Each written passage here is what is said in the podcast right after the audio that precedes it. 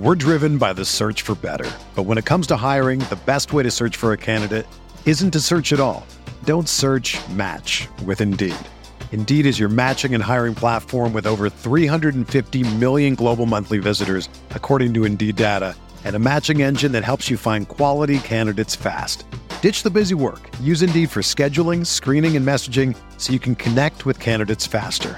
Leveraging over 140 million qualifications and preferences every day, Indeed's matching engine is constantly learning from your preferences, so the more you use Indeed, the better it gets. Join more than 3.5 million businesses worldwide that use Indeed to hire great talent fast. And listeners of this show will get a $75 sponsored job credit to get your jobs more visibility at Indeed.com slash BlueWire. Just go to Indeed.com slash BlueWire right now and support our show by saying that you heard about Indeed on this podcast. That's Indeed.com slash BlueWire. Terms and conditions apply. Need to hire? You need Indeed.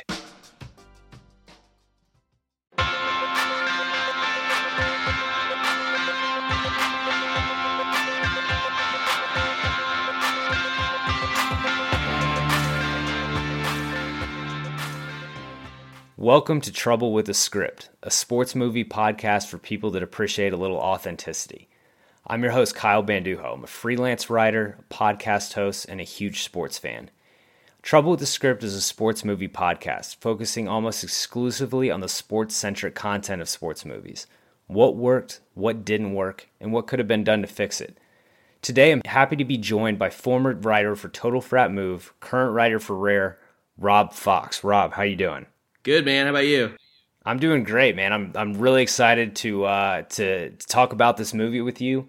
Um, real quick, what you were the one who um, who wanted to do a league of their own. What why does this movie stand out for you as far as sports movies go? Um, I, I think it's my it's my favorite baseball movie.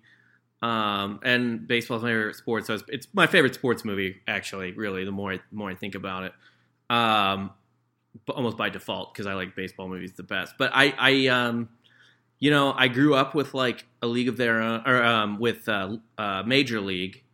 You know, I saw that as like a little kid. Like my fam- my parent, my parents loved it, so I, that was probably the first one I saw.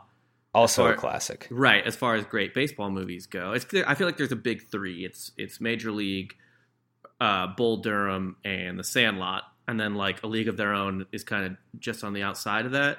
I know people love like um, a Field of Dreams and stuff too. But for me, those are kind of like the big, at least three like they're comedies. You know what I mean? Yeah, yeah, I can't argue with that. I didn't really, I didn't really do the lead as well as I, but obviously today we're talking about a league of their own. This summer, Tom Hanks is managing the impossible, the Rockford Peaches.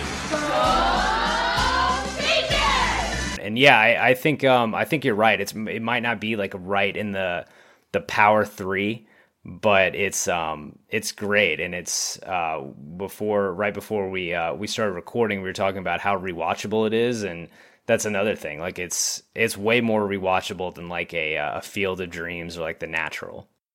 Yeah I, i'm not huge on um baseball dramas as much in general. Like bull durham i think bull durham does a good job and so does actually a league of their own a good job between you know like serious scenes and, and keeping it light. Almost because mm-hmm. like i wouldn't call league of their own a straight comedy because uh, it's not.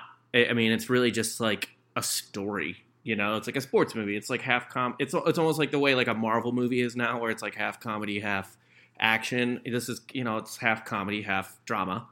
And yeah, I mean, there's you know, there's there's lighthearted stuff in the dugout, and then there's a woman finding out her husband was KIA in the Pacific. So right, Exactly. Definitely a mix of both. Yeah, and and even just drama with this on the sports side too, whether it's trying to win the championship or just you know position battles, stuff, all of that stuff happens, um, and like just the pressure of making the team, and and and then with this film in particular, like uh, sexism in, in sports and stuff is a is a big issue in it, obviously, since it's about like female baseball team.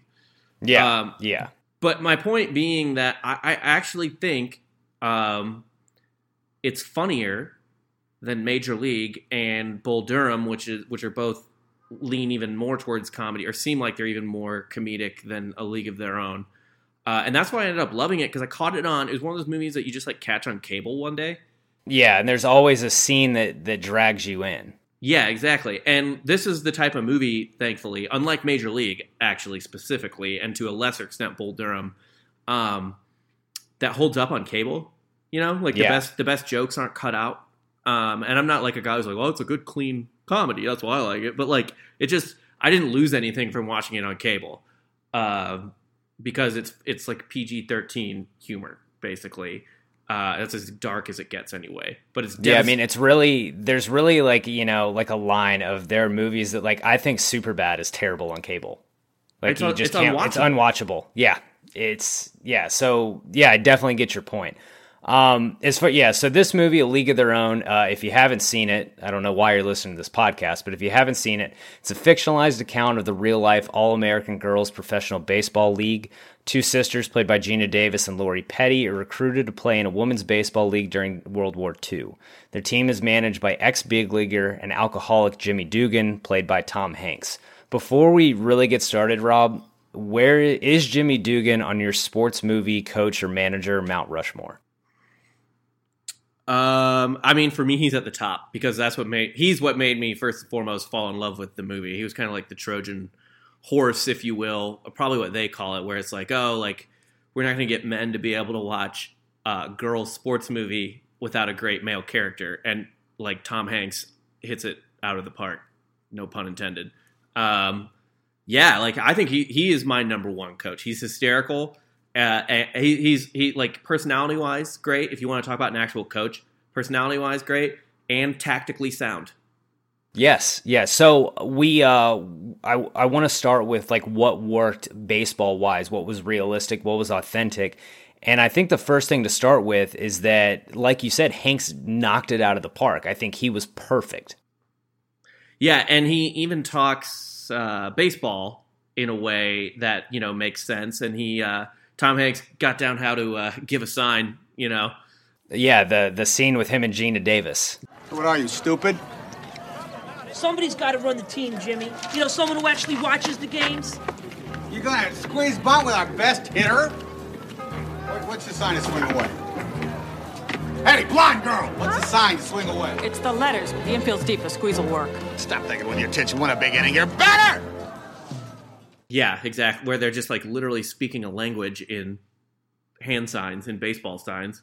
Um, like I mean, it's like four minutes long, uh, or not four minutes long, but it's really long. It- it's an impressive scene, and you can tell that they they learned something. They're not just making, they're not just flailing around, which is like incredible. he makes you really buy in that he was like an ex big leaguer, like an old salty baseball guy. One of the things that it's like subtle, but he um he spits a chew well. Like Yeah. it doesn't look foreign. It's not um I think the worst example is Brad Pitt in Moneyball where he just does doesn't look comfortable dipping and Tom Hanks just looks fine just having a hog sitting in his lip, which I think is something if you've ever spent time in a baseball dugout is like something like really telling and normal. Oh yeah, that's what, I mean that's just what you're doing. You just got you just got a log in there. Uh, but yeah, he does that well. He does the alcoholic in general well, just like the, Yeah. pe- the piece of shit alcohol. He, and he looks perfect. He makes drinking in the 1940s seem like the worst thing you can do. Like he's just perpetually hungover. It doesn't look like there's a cure for his hangover. And it's all it's not even like, oh, I went out and partied last night last night drunk. It's like I'm I've been drinking whiskey on the bus for hours.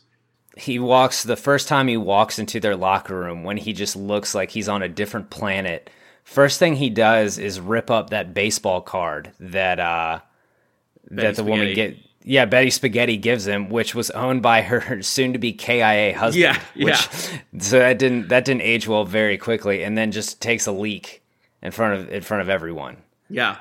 um, but he was, I mean, Hanks was believable, and it's right before he goes on just like a killer run. I think it goes like Philadelphia, Gump, just every, pretty much everything he did until like Larry Crowne just crushed it. Yeah, yeah. No, this is the beginning of Tom Hanks's like hot streak. Uh, because before this, he had done obviously like famous movies, but he was actually still very much in his kind of like um, in his uh, comedy phase because he started out as like a comedic actor. Yeah, he did uh, Bachelor Party and and The Burbs. Yeah. and uh, a couple yeah a couple other things, and then yeah this is uh, this is the beginning of America's Dad. This is it. It's so he has one more movie between A League of Their Own and Philadelphia in which he's still kind of like the comedic leading man before he goes like hard serious. And that is um uh Sleepless in Seattle. Is Oh, the last God. is, is the last one.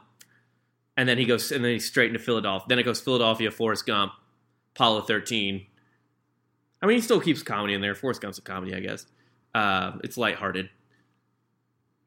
Yeah, but he um yeah, this was definitely the launching point and yeah, I mean he crushed he's the he's really the soul of the movie. Like he he makes it very believable. What else worked for you uh baseball wise? Cuz I think there's a lot. Uh, I thought the I thought all the women were pretty proficient in terms of like form and stuff like that. Same. Um, Kit, I had no like Kit was a better pitcher than Tim Robbins and Bull Durham. Like I believe. Agreed. Agreed. That's not Uh, even a hot take. It's like no. very accurate. She had the Juan Marichal leg kick going on. Yeah, she she did. I and I like that. Like when I throw, I ha- I, ha- I have a high leg kick because I got no arm strength. Um, when I like pitch, you know, I gotta get gotta get as much body into it as possible. Um, and that would make sense for a chick to do too. By the way, Mhm. like a, Yeah. no no woman's going to like be uh, you know doing a short step off the off the mound, like pitching out of the stretch for them. I can't probably like playing catch.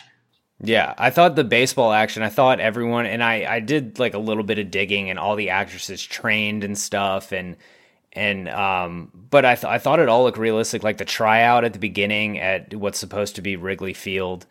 Um, It is Wrigley looked- Field. yeah, it, well, it's, um, it's Harvey Oh, Field. Harvey Field. Yeah, yeah Harvey yeah, yeah. Field. Harvey's the stand-in for Wrigley. Yeah. Um, but yeah, they. Uh, I mean, it all looks realistic, and I think there's there's sort of like a like kind of like a graph with the line, just a straight like diagonal line, like going up, like the basically like um the the older the sporting event takes place, like the older the movie is, the less athletic everyone has to look Very versus true. like versus like if it was taking place in 2019 there'd be a lot like higher standards of how the athletes are supposed to look. But it's like on episode one of this podcast we did remember the titans and like 70s high school football players have to look a lot less athletic than 2019 high school football players. So Oh, as far as that yeah as far as this being you know takes place i think in 1943 i think it the baseball action worked. I mean it works a, better than a lot of baseball movies that take themselves even more seriously It yeah, it does. And um, the other thing that's funny, not necessarily baseball action, but it's baseball adjacent, is um, the stadiums are awesome. Oh, they're so cool. Like They're this gorgeous. old minor league field. Yeah. You know, they got that old feel. Yeah, no, you know, all it's really just uh, behind the plate and down the lines. Um, yeah, almost like an A ball team type of feel to it. It's just I love the stadiums. They were Yeah, it's really aesthetically pleasing from like an old baseball kind of feel. Yeah, com- totally. I don't know where they found those or if they built them or what. Uh, I assume that the stadium that the championship was played in was at the time just a like a triple A or really. I think it was. Uh, I, I looked into it. I should have this in front of me, and I don't. I think it was a rookie ball stadium. Okay, yeah, yeah. It looked nice. It looked, Mhm. But obviously not humongous. And then the other ones, like, but the little dusty ones, like, I don't know where they went to shoot that. Um, but they were perfect. Like it looked, and it looked of the era too. It both made me want to go watch a game in that era, and also made me think that like after eight minutes of being in one of those stadiums, I would, I would hate it from just like a comfort standpoint. Like it's you'd like have a, you'd have splinters in your ass. yeah, it's like sitting on like a, a very shitty park's uh, like picnic table, like like not like like a just like the worst park in a small town where his that's picnic tables like thirty years old. Like that's how it would be, and seats would be tiny. And your elbow, yeah, your elbow to elbow with everyone. Yeah, yeah. Everyone back then's like five eight. Like I would hate that stadium very quickly, but it seems like it seems like a nice idea. Yeah, you know what else worked really well, and I can't believe we've been recording for almost 13 minutes and we haven't mentioned it, but there's no crying in baseball. Well, I, I'm a peach. Well, I was just wondering, because I couldn't figure out why you would throw home when we've got a two-run lead. You let the tying run get on second, and we lost the lead because of you. Now you start using your head. That's that lump that's three feet above your ass.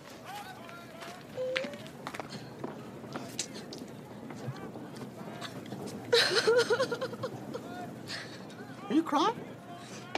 No. Are you crying? Are you crying? There's no crying.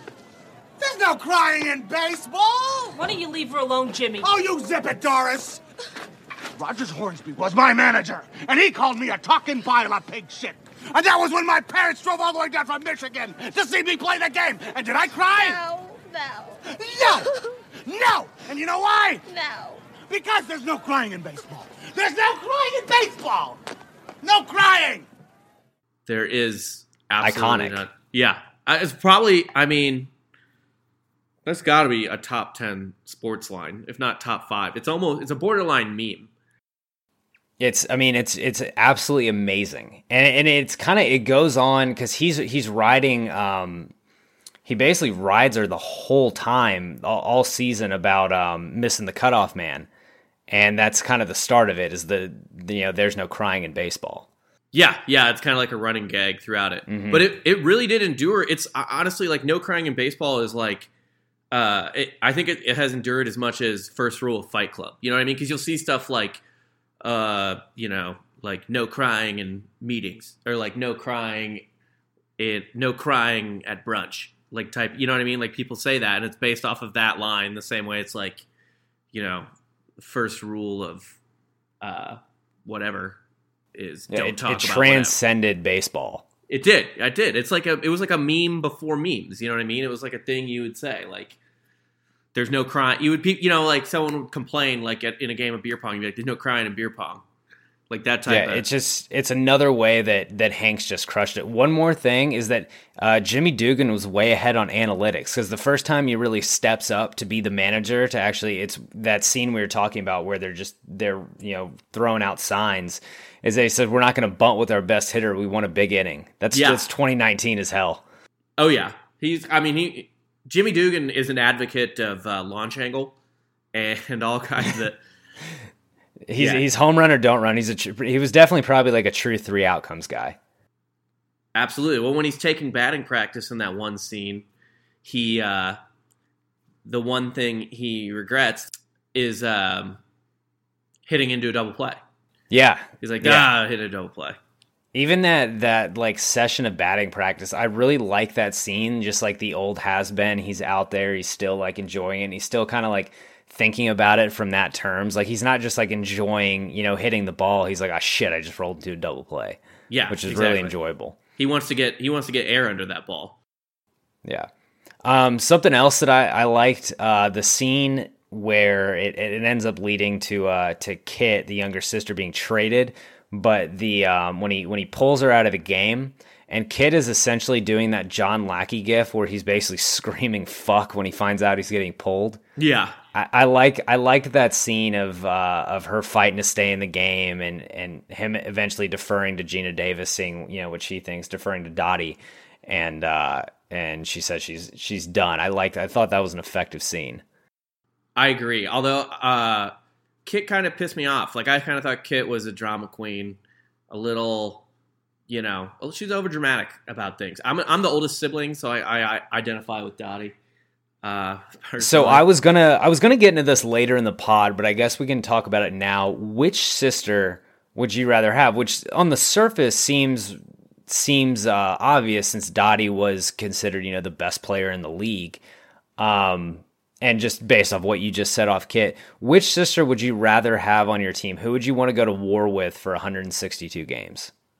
I'm taking Dottie all the way. Over 162, it's got to be uh, Dottie. I mean, maybe Kit's some sort of Madison Bumgarner, but uh, you know where she just goes nuts in the playoffs. But um, I mean, over a full season, I, I'm taking I'm taking Dottie, and then I'll and then I'll, and then also Dottie had a pretty monster series in the Well, World she only Series. had one- she had she had one game though. Is the thing. Well, yeah, that's true, but So- she was she crushed it in that game. She, She did. like- you're not. So you're not necessarily wrong. You're not. But just to play like devil's advocate, Kit is a fucking gamer. Like she basically she won the she won the World Series. She won Game Seven just out of sheer brute force, and will and she is there to Kit will show up and get dirty for all 162 games. Dottie not only quit right before the World Series to to drive back with her husband Bill Pullman. Uh, to uh, to go back to Oregon or wherever the hell she was Her- from. But sh- her- she almost her quit wounded earlier. her wounded American hero husband. All right, He didn't look that wounded. He walked in fine. he had and, a like, cane. Yeah, but what I mean, what's the what's the harm of staying for seven more games? She just packs up and leaves the squad, and it wasn't the first time she was going to leave because remember she was leaving right before they traded Kit because that's why they traded Kit because she was going to just pack up and quit because things got tough. So that's really just like my devil's advocate. Like, you know, are we? Sh- are you sure you want to go to war for Dottie? I'll go to war for Dottie. Dottie came back. Dottie, I mean, she was she, was a stud. how many times you how many times does she have to learn that lesson like, like is she going to need to learn it again although i will say this i mean if you're just talking about the future prospects of the two like obviously i'm taking kit because even if dottie stays in the league like dottie probably wants to get pregnant immediately and Oh, I can't- 100 percent. I, you know like she's dottie's going to go on the dl three times over the next five years I'm Uh, not giving Dottie a long term contract because I don't know if she's she's really in it for the long haul. right kit I don't want to give her that Manny Machado money. No, and Kit doesn't have a man. Kit Kit doesn't have any prospects for a man. Um, so she's you know she's not going to be knocked up anytime. Like she, she could be on the DL. And her kid's gonna play ball until her arm falls off, which I really respect. In the last game, she was like filthy on the mound. Like it looked like she had been rubbing dirt in her face. I know she was just she's just crazy. Like she's just throwing shit in her face and like getting all psyched up because she fucking hates her sister so fucking much. Yeah, I think that worked. I think the whole the dynamic between them, the older sibling giving a lot of advice, like calm advice to the younger sibling, um, the younger sibling just like you know blaming everything and the older sibling. Like if you've played sports and if you've played sports with your siblings, like that is genuine. That works.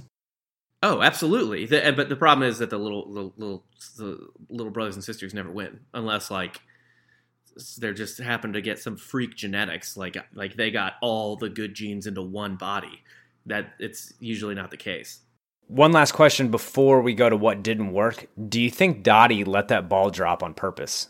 Did you when when she got railroaded at home? Do you think she let it out of her hands on purpose? I do. I did from the from the beginning, and I know it's kind of like a conspiracy theory, and I think even uh, the uh, the writer of the movie. yeah, or Penny director. Marshall, the writer and and the movie, uh, the writer and director of the movie. Um, Penny Marshall said she didn't, and uh, Geena Davis, who plays Dottie, I don't know. She was way too happy after the game watching her sister win. That was Yeah. another that was another Yeah. strike against Dottie for me. Like everyone else on your team is crying and sad and you're like smiling. Dude, That's- that pissed- it's not gonna fly. that pissed me off too. Like the other peaches were so sad. Like she, it was so, it's selfish. She chose the sister over the over the whole group over her over her team. But I really think she did do that.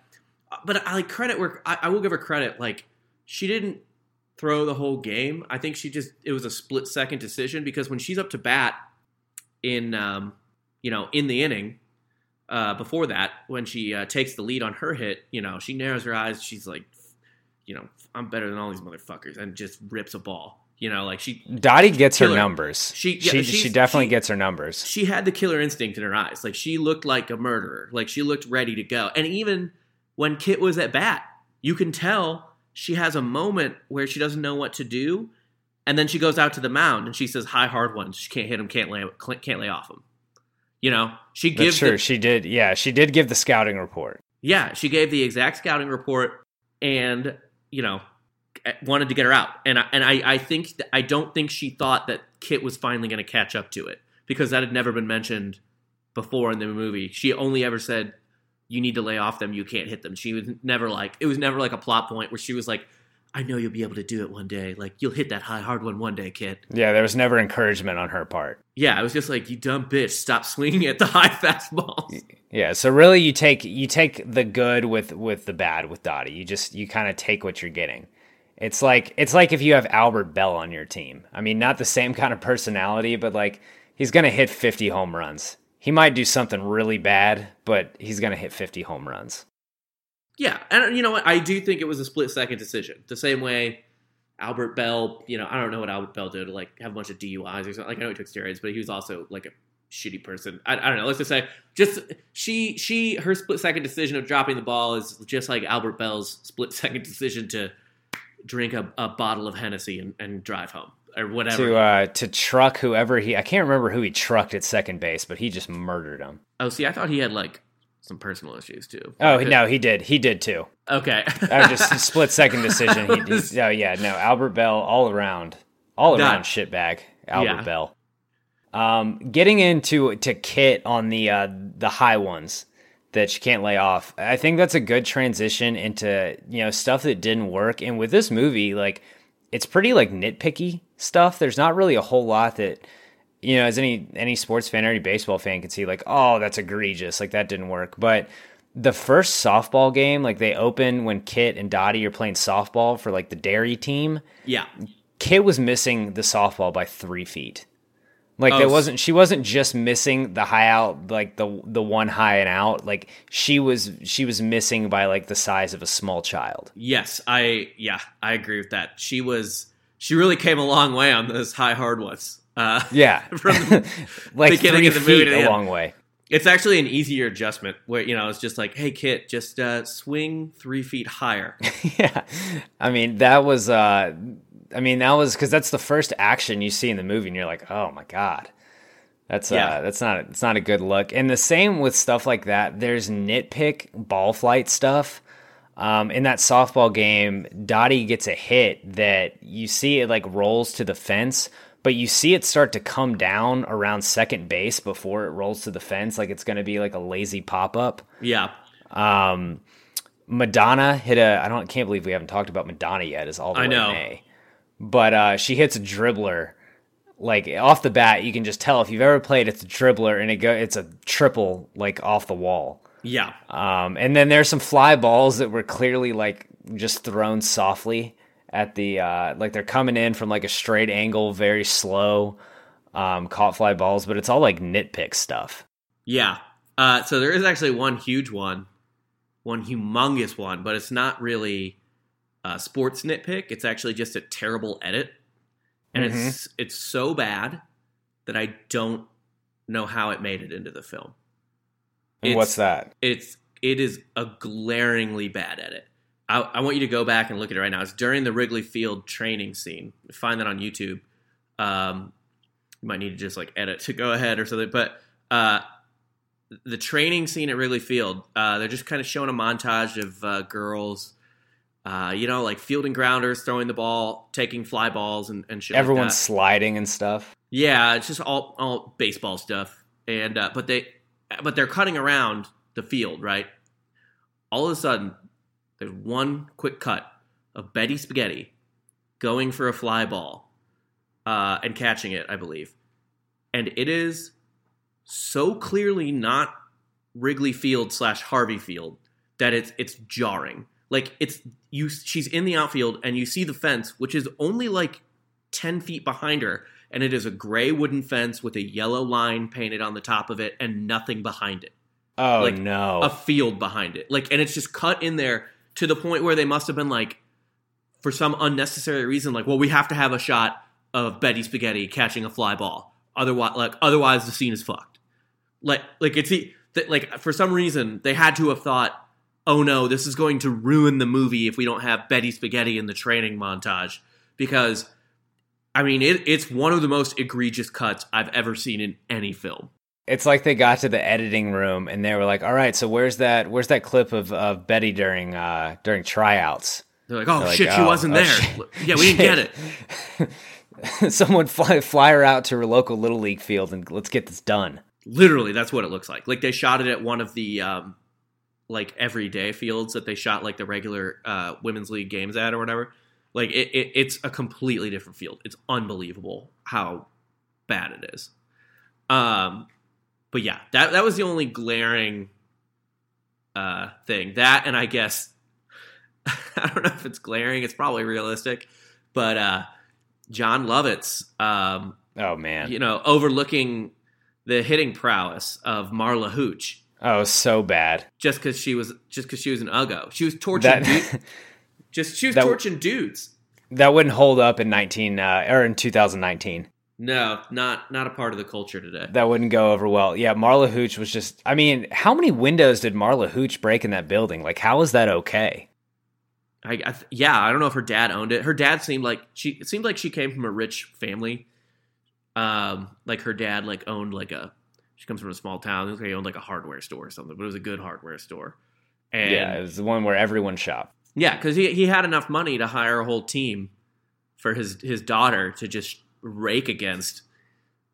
As Those swi- guys never recovered because, like, think about it. They're probably like 4F, like they couldn't get into the military. right? So they're spending, so they're already like kind of ostracized for that. And they're just spending WW2 instead of like fighting the Germans. They're getting clowned on by Marla Hooch. Yeah, That's yeah. tough. That's a tough look. Their friends are liberating concentration camps, and Marla Hooch, meanwhile, is just hitting screamers at them. Liberating their fastballs. Yeah, yeah. The only um the only baseball like strategy thing at all that you could say like eh, I don't know if that really works was the championship game that last AB we were talking about with Dottie. There's runners on second and third. Are you really pitching to Dottie there? I think in the 40s you probably are. I don't know. I feel like the 40s is even more of like that. Oh, we got to bunt them around, or we got to, you know, you know, we got to play infield in. We got to walk, Or- you or know, intentional want- walks and stuff. I want the force out. I want to force out at every base, which, by the way, is a terrible call 10 times out of 10 to load the bases for your pitcher and give them. See, so that's another thing. Was it the wrong call? I don't think so because I hate loading the bases for your pitcher and telling them when it's a one run game, especially, and telling them that they have no room for error and telling the hitter, you're going to see strikes. You're going to see a lot of fucking strikes because if you don't, see, I would agree 99% of the time. Um, I'm like, I'm a, I'm a devout Keith Law guy. I recommend everyone who likes baseball read smart baseball. You know, I would say don't, you know, don't walk the bases loaded, but like, you got to think like that's Bonds coming up. That is that is 2004 Bonds, and he's got an OPS over like 1200. And you got someone who's not Bonds on deck. You got Jeff Kent on deck. Very good player, but not Bonds. You probably got either Marla Hooch or Doris on deck. Yeah, I wonder. I don't know where Dottie was hitting in the order, but what? Who was on? Was May? May was on base, so May hits leadoff. I think it was May and Doris are on base. Okay, so I think May's May's hitting lead off, Doris is hitting second. I think Dottie is likely hitting third, and then I would I would bet that Marla Hooch is hitting cleanup. Yeah, especially if if Dottie's hitting second. Man, Dugan putting power in the two hole. Like du- Dugan was, Dugan could manage today. He really could. I mean, I hope I hope he killed it in uh, in Memphis or wherever Wichita, wherever he got a job after the movie. I hope he just crushed it. I'm sure he Yeah. did. Yeah. I mean, the only thing you can, I guess, argue with a little is, you know, we don't know what May's on base percentage was. I guess having the speedster in the leadoff spot's a little antiquated, but, uh, you know, he more than made up for it. Yeah, hopefully she's not like a Billy Hamilton there, just all speed, no no OBP skills. Right. Well, she makes up. She makes up in uh, in the war with her defense. I, uh, Yeah. Mad- Madonna had some range in center field. So on that subject, we we you know something we want to touch on in the pod is best on screen athlete and worst on screen athlete. I want to go worst first. Who is your worst? Because I have my pick. Okay. Uh, the worst one that I can think of. Uh, I'll be honest. I was not a fan of the uh, pitching delivery of Kit's Ellen Sue. Yeah, Ellen Sue. Um, that's Ellen the- Sue had some long limbs. Looked like she got good extension out there. She did. She had like a short. She had like a sh- just a short uh, um, wind up though, like almost like a it was almost like a jab of a wind up. You know, like just a little bit, and then like all looked like it was all upper body. I, I, I just wasn't a fan of, of her mechanics. Even if she, even if she, uh, I guess finds a way to make that work. You know, that's not in the long term. That's not going to be good for her arm. She's putting too much stress on her arm. That's going to come back to bite her. It's before TJ too. Once that elbow goes, she had nothing. Yeah, exactly. Nothing to it's just help too her. much, or even the shoulder. Like I don't know what she's overworking, but yeah, it's. I didn't. I wasn't a. I wasn't a fan of that. Um, I Ellen can't. Sue was played by Freddie Simpson, and this is really her only notable acting role. She was a, a Miss Georgia, I believe, in real life as well as in the film. That kind of makes sense. Yeah, and I, th- I she was if she wasn't Miss, she was definitely Miss Georgia in the film, and I think she was maybe I'll have to look at the trivia real quick. But I think she was maybe like a, at least like a beauty queen in in real life. Yeah, that that would line up. My worst was uh was Madonna. I thought Okay. Madonna was a clear step down from everyone else. Um, I thought she looked awkward in the outfield. She was she had a couple of the fly balls that were clearly thrown very soft at a low angle at her. Yeah, I, Um, rem- I her remember swing her- didn't look like there was anything behind it. So, and I Well, I we've- read some we've trivia about it. We've Yeah. established that she's a light hitting center fielder. She she might be an actual Billy Hamilton. She really might. Um, I also read some trivia that she was terrible to the the people of the town that they were filming. I think it was like Evansville. To be So- fair, th- to be fair, this is prime Madonna. This is Madonna at, at the height of her fame in some shitty midwestern town. Yeah, can You you, know, imagine like- Madonna in Evansville? No, like That, where that's she- like a that's like well, I was gonna say that's like Lady Gaga in Evansville, but she did that dive bar tour, so Lady Gaga might have literally been in Evansville. Yeah, no, yeah. Lady Gaga is definitely more accepting of of the dives than '93 Madonna. I mean, '93 Madonna was just like, what? I have to have an orgy and a Holiday Inn? Are you kidding me? Like this place is disgusting. Like I need What a set dynamic that must have been. Yeah, like Rosie O'Donnell and Madonna, best friends. I mean, to be fair, they're both those. I think they're both New Yorkers in real life, so at least they could probably get get along with it. I think Geena Davis and Madonna would be is the more awkward That's fit. true. That's a good point. like conservative ass Geena Davis, like quiet, like stately, almost. If if, if there was ever a, a woman you could call a handsome woman, it's Geena Davis. it is. It is. That is a very accurate description of Geena S- Davis. Just this modest. Obviously, she's pretty, but like it, she's pr- it's still in like a very modest way. It's like if you saw a pretty Mormon, you know, like it's not like pr- like pretty in a modest way versus like ninety three Madonna taking Polaroids of her bush and like mailing it to strangers or whatever Madonna did in nineteen ninety three. Um, like that's that's that's the the uh, difference that is the weirdest to me. Because even uh, Lori Petty, like Lori Petty in real life, is kind of like a nutsy- Spacey. Yeah, very spacey. Like She had that run on Orange is the New Black where she's like conspiracy theorist kind of. Mhm. That is like clearly Lori Petty. This was was this before or after Point Break? This is after Point Break, isn't it? I believe it's after Point Break, and I was going to say she's probably much closer in real life to her character in Point Break, uh, Yeah. or her character in In the Army now than she is to. oh man, shout Sweet- out Pauly Shore. Yeah, to sweet little Kit from a, a Oregon dairy farm. Although when Dugan throws her in the shower to cool off, I think that and she's just screaming bloody murder. I think that's also kind of Lori Petty reflective of that personality. That's Lori Petty for sure. Yeah. But like sweet little, oh shucks, come on, I just want to be a good baseball player too. Like that's that's not real Lori Petty. Speaking of Lori Petty, who is your best on-screen athlete? Uh, honestly, it might have been Geena Davis. I mean, she was the best player. Um, it seemed like she got it down more or less. She had an even swing. She had the Uh, size too. She looked imposing. She looked much more imposing than the rest of the women.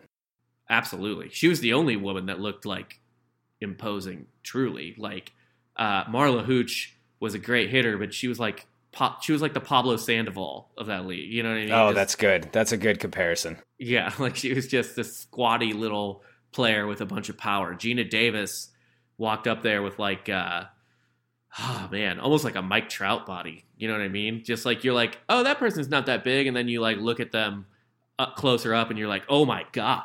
Like this She per- reminded me of like a prime Miguel Cabrera, but behind the dish, just like a pretty swing, just imposing, pretty silent. Didn't Miguel Cabrera, play a little catcher back in the day? No, I think he came up as a third baseman, like minus Okay. 120 pounds. Yeah, yeah, but you're right. She she had the Miguel, Miguel Cabrera build, just pure muscle. Hopefully, she did not have the late see the late uh, career Miguel Cabrera body. Yeah, I don't. I don't see that coming from Geena Davis. I think she's. No. I think she's gonna. She's always gonna have that same build. Yeah, Um, I thought Rosie O'Donnell looked the part. I thought I thought she swung the bat well. She kind of had the actions. They showed her a lot at third, just kind of being like loud New Yorker at third base. and uh, I thought it worked. I thought Yeah. I, I could see, you know, I could see Rosie O'Donnell, you know, man in the hot corner uh, for the um, for Rockford for a long time. I can see that. She actually, I do remember thinking this that she had a pretty good um, exchange from uh, fielding the ball to throwing it from from glove to hand. Uh, I will say this in the in the uh, uh, trivia section of IMDb. It's a little tidbit here. Geena Davis joined the production as a late replacement for Debra Winger uh, a few days before filming was due to start. So Davis, That would have been a completely different movie. it would have been. But here's the Debra important- Winger brings a completely different perspective. here's the important part though davis character da- i'm just reading verbatim off the thing uh, davis's character was supposed to be one of the greatest female baseball players in america and the cast had been doing baseball training for months but davis hadn't obviously because she was her late replacement it says within weeks davis had mastered the game and was regularly beating all of her co-stars in the drills or whatever It's funny how that worked out. Yeah. I mean she just looks like an athlete. It wouldn't surprise She me if does. If if she I- has some sort of athletic background. yeah. I bet you she played it i mean at least high school sports. Like that body like how does that body not play like volleyball or something?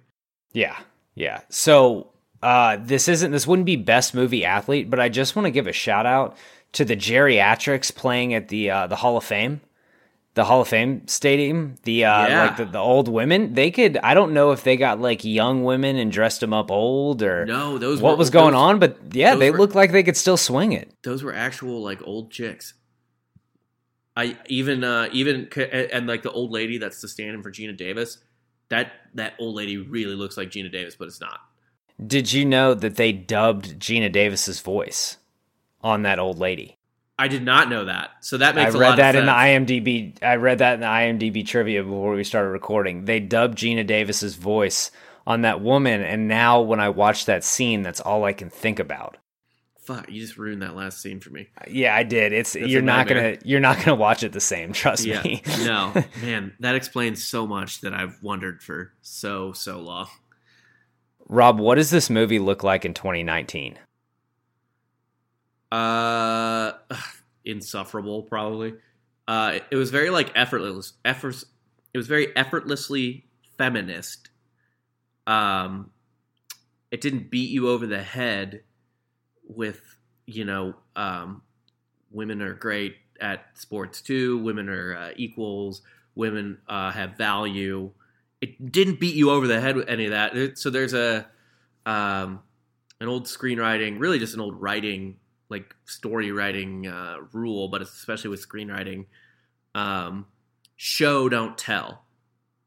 You know what I mean? Like get the get the point across. There, so in screenwriting, that's usually literal. You know, you usually don't use dialogue to to like don't just say what's happening. Like show what's happening. Don't just be like, oh my gosh, this this and this is happening. It's um, I forget the word for it because I'm a little high right now. But uh, um, but anyway, yeah. So it's show don't tell. But even in a broader sense, that also means like don't beat people over the head with it. You know what I mean? Don't just Yeah. like turn to the camera and be like, women are as good as men. Like, you know, make a compelling argument with the story.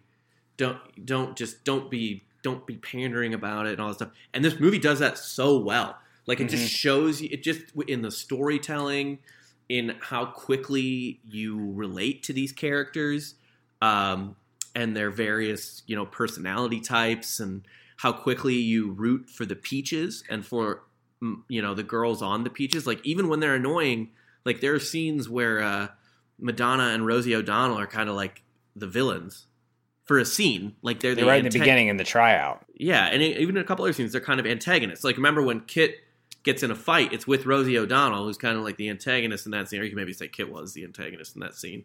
Um, but yeah, so they have their moments, but even still, you root for them and you understand them as like as, as who they are, and it, so it attaches you to them, and it makes you uh, empathize with them, and that Yeah.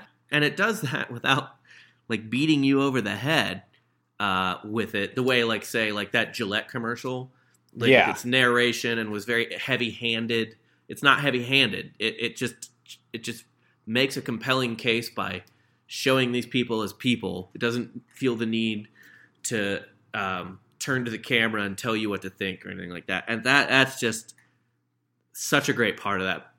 The So one thing, the movie to me. the subtle thing they did that they showed, kind of showed without saying it though, was that African Americans weren't allowed to play.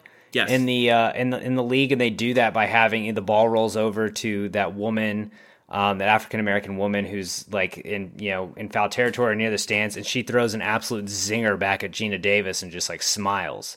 So you make this if you make this movie in 2019, it's set in 2019. I think it's definitely more like multiracial. Um, you obviously you don't have the league set up because everyone's at war. I think it's more likely that the plot is uh, there's an MLB labor stoppage because owners won't pay players, and uh, and that's why you've got to have a, a women's league in 2019. So it's like uh, the replacements. Is that the Basically. Ke- Keanu Reeves movie? It's feminist. Basic, oh, that's another great movie. God, I love that movie. Yeah. So I yeah, I mean it's definitely it would definitely be it's it's feminist message, which is fine. Like I'm not like "Oh, feminist. Um it's it's female empowerment message, I think would be uh far more heavy handed today. Or maybe I'm just more cynical about things made today. Yeah, I don't. Yeah, you're not. You're not wrong. Um, Yeah. As far as I was trying to think, who would be in that movie if it was made now? You know, who would take the ro- the, the roles? Jennifer Lawrence was the first person who came to mind as who could like be kind of tomboyish like Geena Davis, but also still like be attractive because that's what they were looking for in that role. Right. Um, I also do you remember Mo'ne Davis, the Little League sensation? Yes. This would be perfect, perfect to get her into Hollywood. It would be. She would be I think she would play, you know, maybe not Kit, but like uh Ellen Sue or something. Like a Yeah, someone with a strong arm, someone who also pitched. Because she probably Yeah. wouldn't. I no no offense to Mo'ne Davis, I could be totally wrong about this, but she might not have the acting chops to take uh, a lead role like Kit. Sure, yeah, because I thought about like, oh, maybe you know, you uh, you go for just straight up athletes and you bring in like Jennie Finch and Jessica Mendoza, but that might that might fare poorly, you know, with the acting chops. Yeah, well, I yeah, I don't know. Je- I like Mendoza as a uh, uh, commentator on ESPN, Yeah, I like her in the Um, booth. but like even in the booth, she sounds a little. Her she makes great points, but she sounds very, uh, not rehearsed, but just like very like. It sounds like she's speaking into a microphone. You know what I mean? Like she's not. It's not that she's unnatural. It's that she's trying very hard to sound professional. So I'm afraid she might bring that same stiltedness almost to to the role. I don't. I don't know about Jennie Finch. Uh, I've never seen Jennie Finch act, but Yeah. uh, as far as uh, I think, I think you got to have Ariana Grande as all the way May. I don't know. I was thinking all the way May, you might just bring back Madonna. She'd Madonna- love it. Has Madonna transplanted her brain into a younger body yet? I assume she's going to seek that. She's treatment hundred eventually. percent looking for it. Yeah.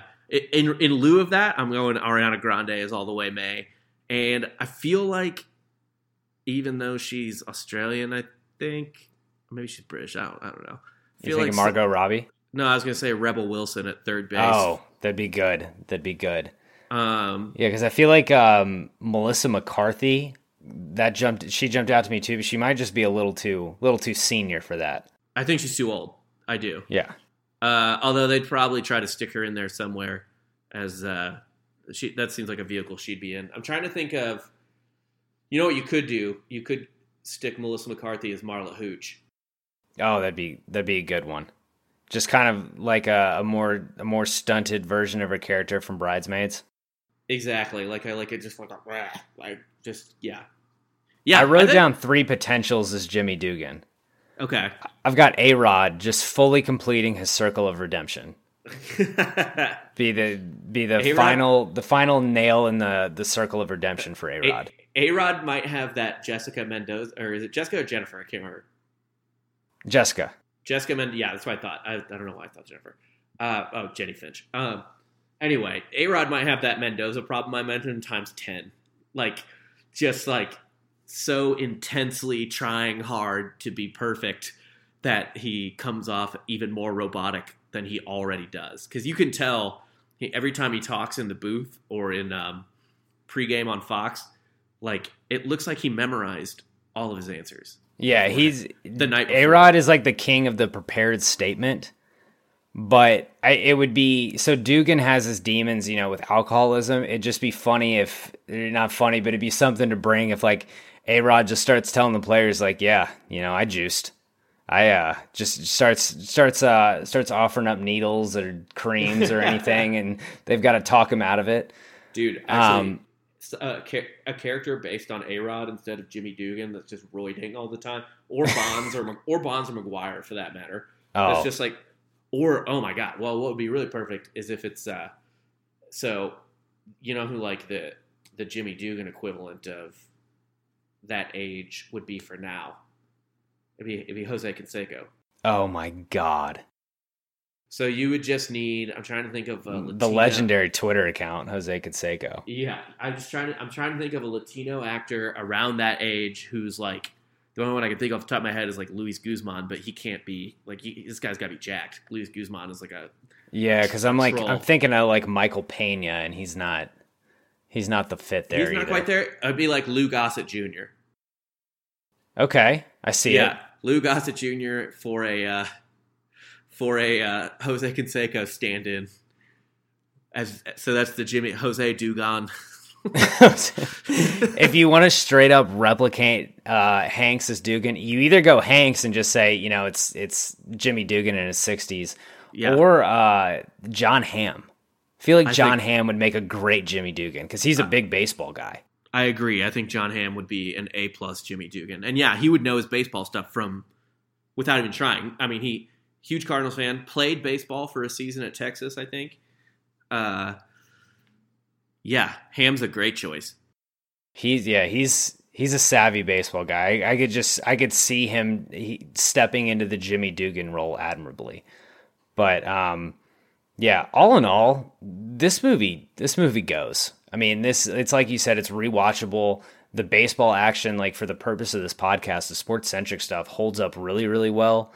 Um, it's going to hold up well forever, and it's just an enjoyable movie. Well, and the baseball storylines are are not contrived either. Like they're very, it's very natural. Yeah, incredibly natural. Between, I mean, there's uh, pretty natural like position battles. Uh, clubhouse tension is probably as good as anything you see you see in any other baseball movie.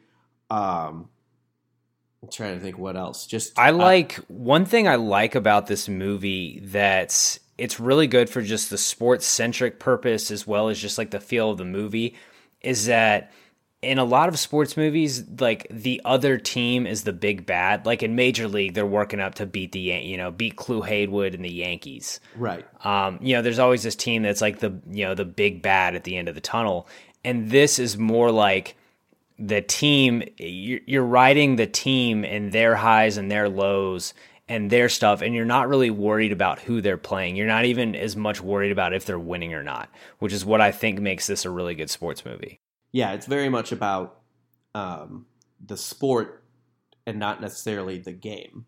You know what I mean? Like it's not mm-hmm. it's it's more about the sport than it is about the competition. Um, which is which is great to me because you do still care who wins. Like I was rooting for the Peaches all the way. Fuck kid. Uh, yeah. Oh yeah, yeah. No, I wanted uh, I wanted her to uh, wanted Dottie to just stuff Kit at the plate. Yeah, and I wanted I wanted Jimmy to get a ring. Uh, one other thing, and in that in that bonus, exactly, that bonus yeah. in his contract. And another thing too, by the way, that I don't know for certain, uh, and I don't know if you do either. But you know, you can ask Brian McGannon because he, he worked in this. I bet you that it's realistic uh, to people who work in sports marketing too, in terms of like them trying to have to sell the league and get people to show up to games. I guarantee you, there are people who work in sports marketing who watch that and they're like, "Oh fuck, that's my whole week." Yeah, you could ask anyone uh, trying to run the AAF right now. Literally, yeah. Trying to get yeah. a league like that off the ground. What, for anyone, run, probably literally the people running the WNBA. yeah, to a T. Yeah, like it's probably it's got it. They probably watched that movie and are like, "This is too real. I got to turn it off." Yeah, this movie, I think they put it in the Library of Congress, but it would be in the Sports Movie Library of Congress, where I'm, I'm not sure where they would have the Sports Movie Library of Congress. Right. But uh, but it'd be in there. I mean, it's it's definitely an all timer. I think this is an inner circle sports movie. Personally, I don't think you could name.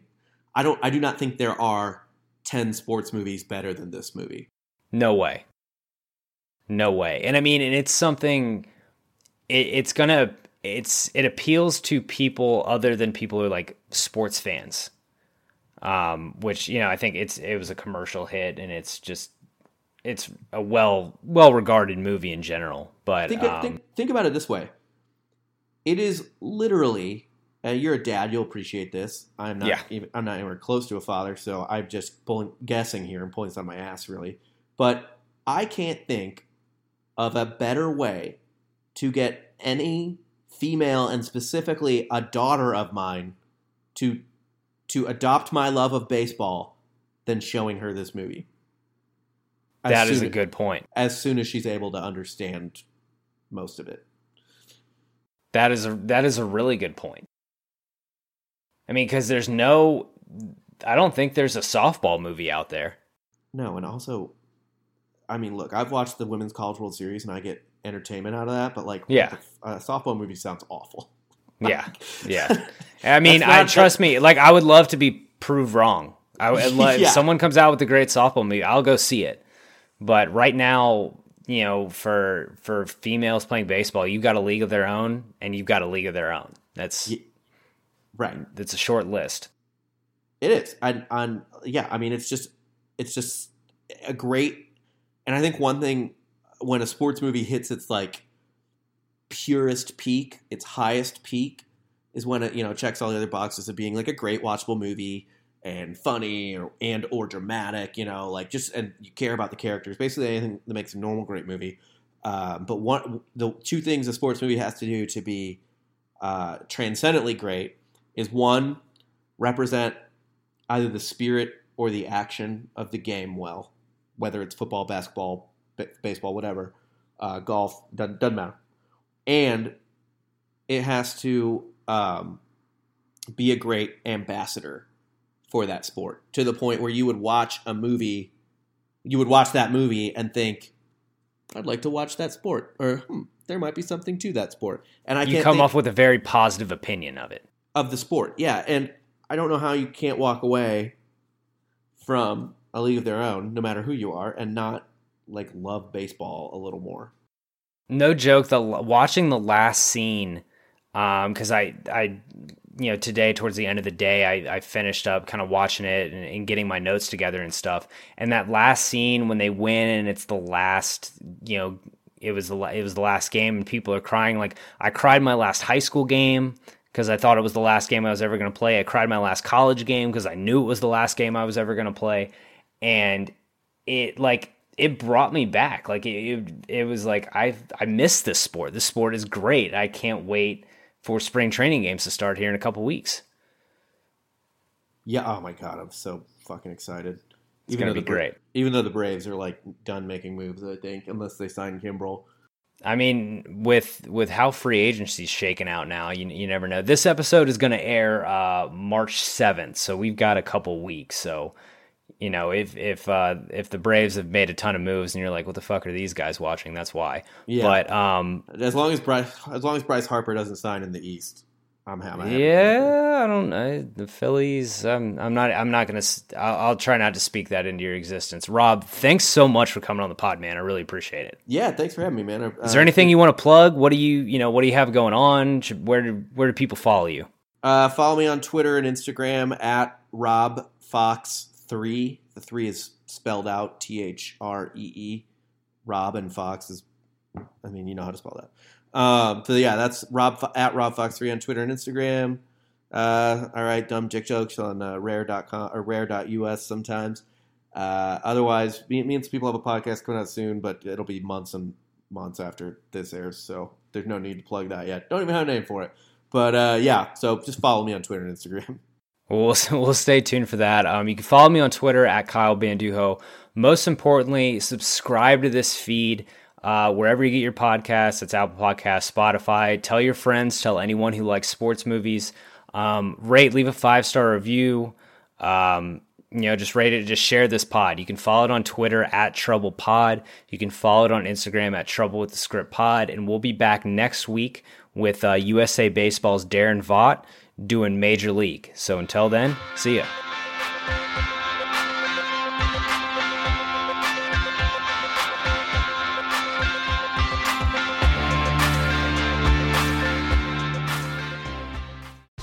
Whether you're a world class athlete or a podcaster like me, we all understand the importance of mental and physical well being and proper recovery for top notch performance. That's why I'm excited that Unified Healing is sponsoring this podcast. Unified Healing is a new and super innovative global network of wellness centers powered by Energy Enhancement System, or EE System. If you haven't heard of the EE System, you'll want to listen up. This technology promotes wellness, deep relaxation, purification, and rejuvenation. At hundreds of locations across the globe, access to a center is easy and affordable. Interested in experiencing the EE system technology for yourself? Go to unifydhealing.com slash bluewire to learn more and find a center near you. That's U-N-I-F-Y-D healing.com slash bluewire. No material or testimonials on the Unifyd Healing website are intended to be viewed as medical advice or a substitute for professional medical advice, diagnosis, or treatment. Always seek the advice of your physician or other qualified healthcare provider with any questions you may have regarding a medical condition or treatment and before undertaking a new healthcare regimen, including EE system.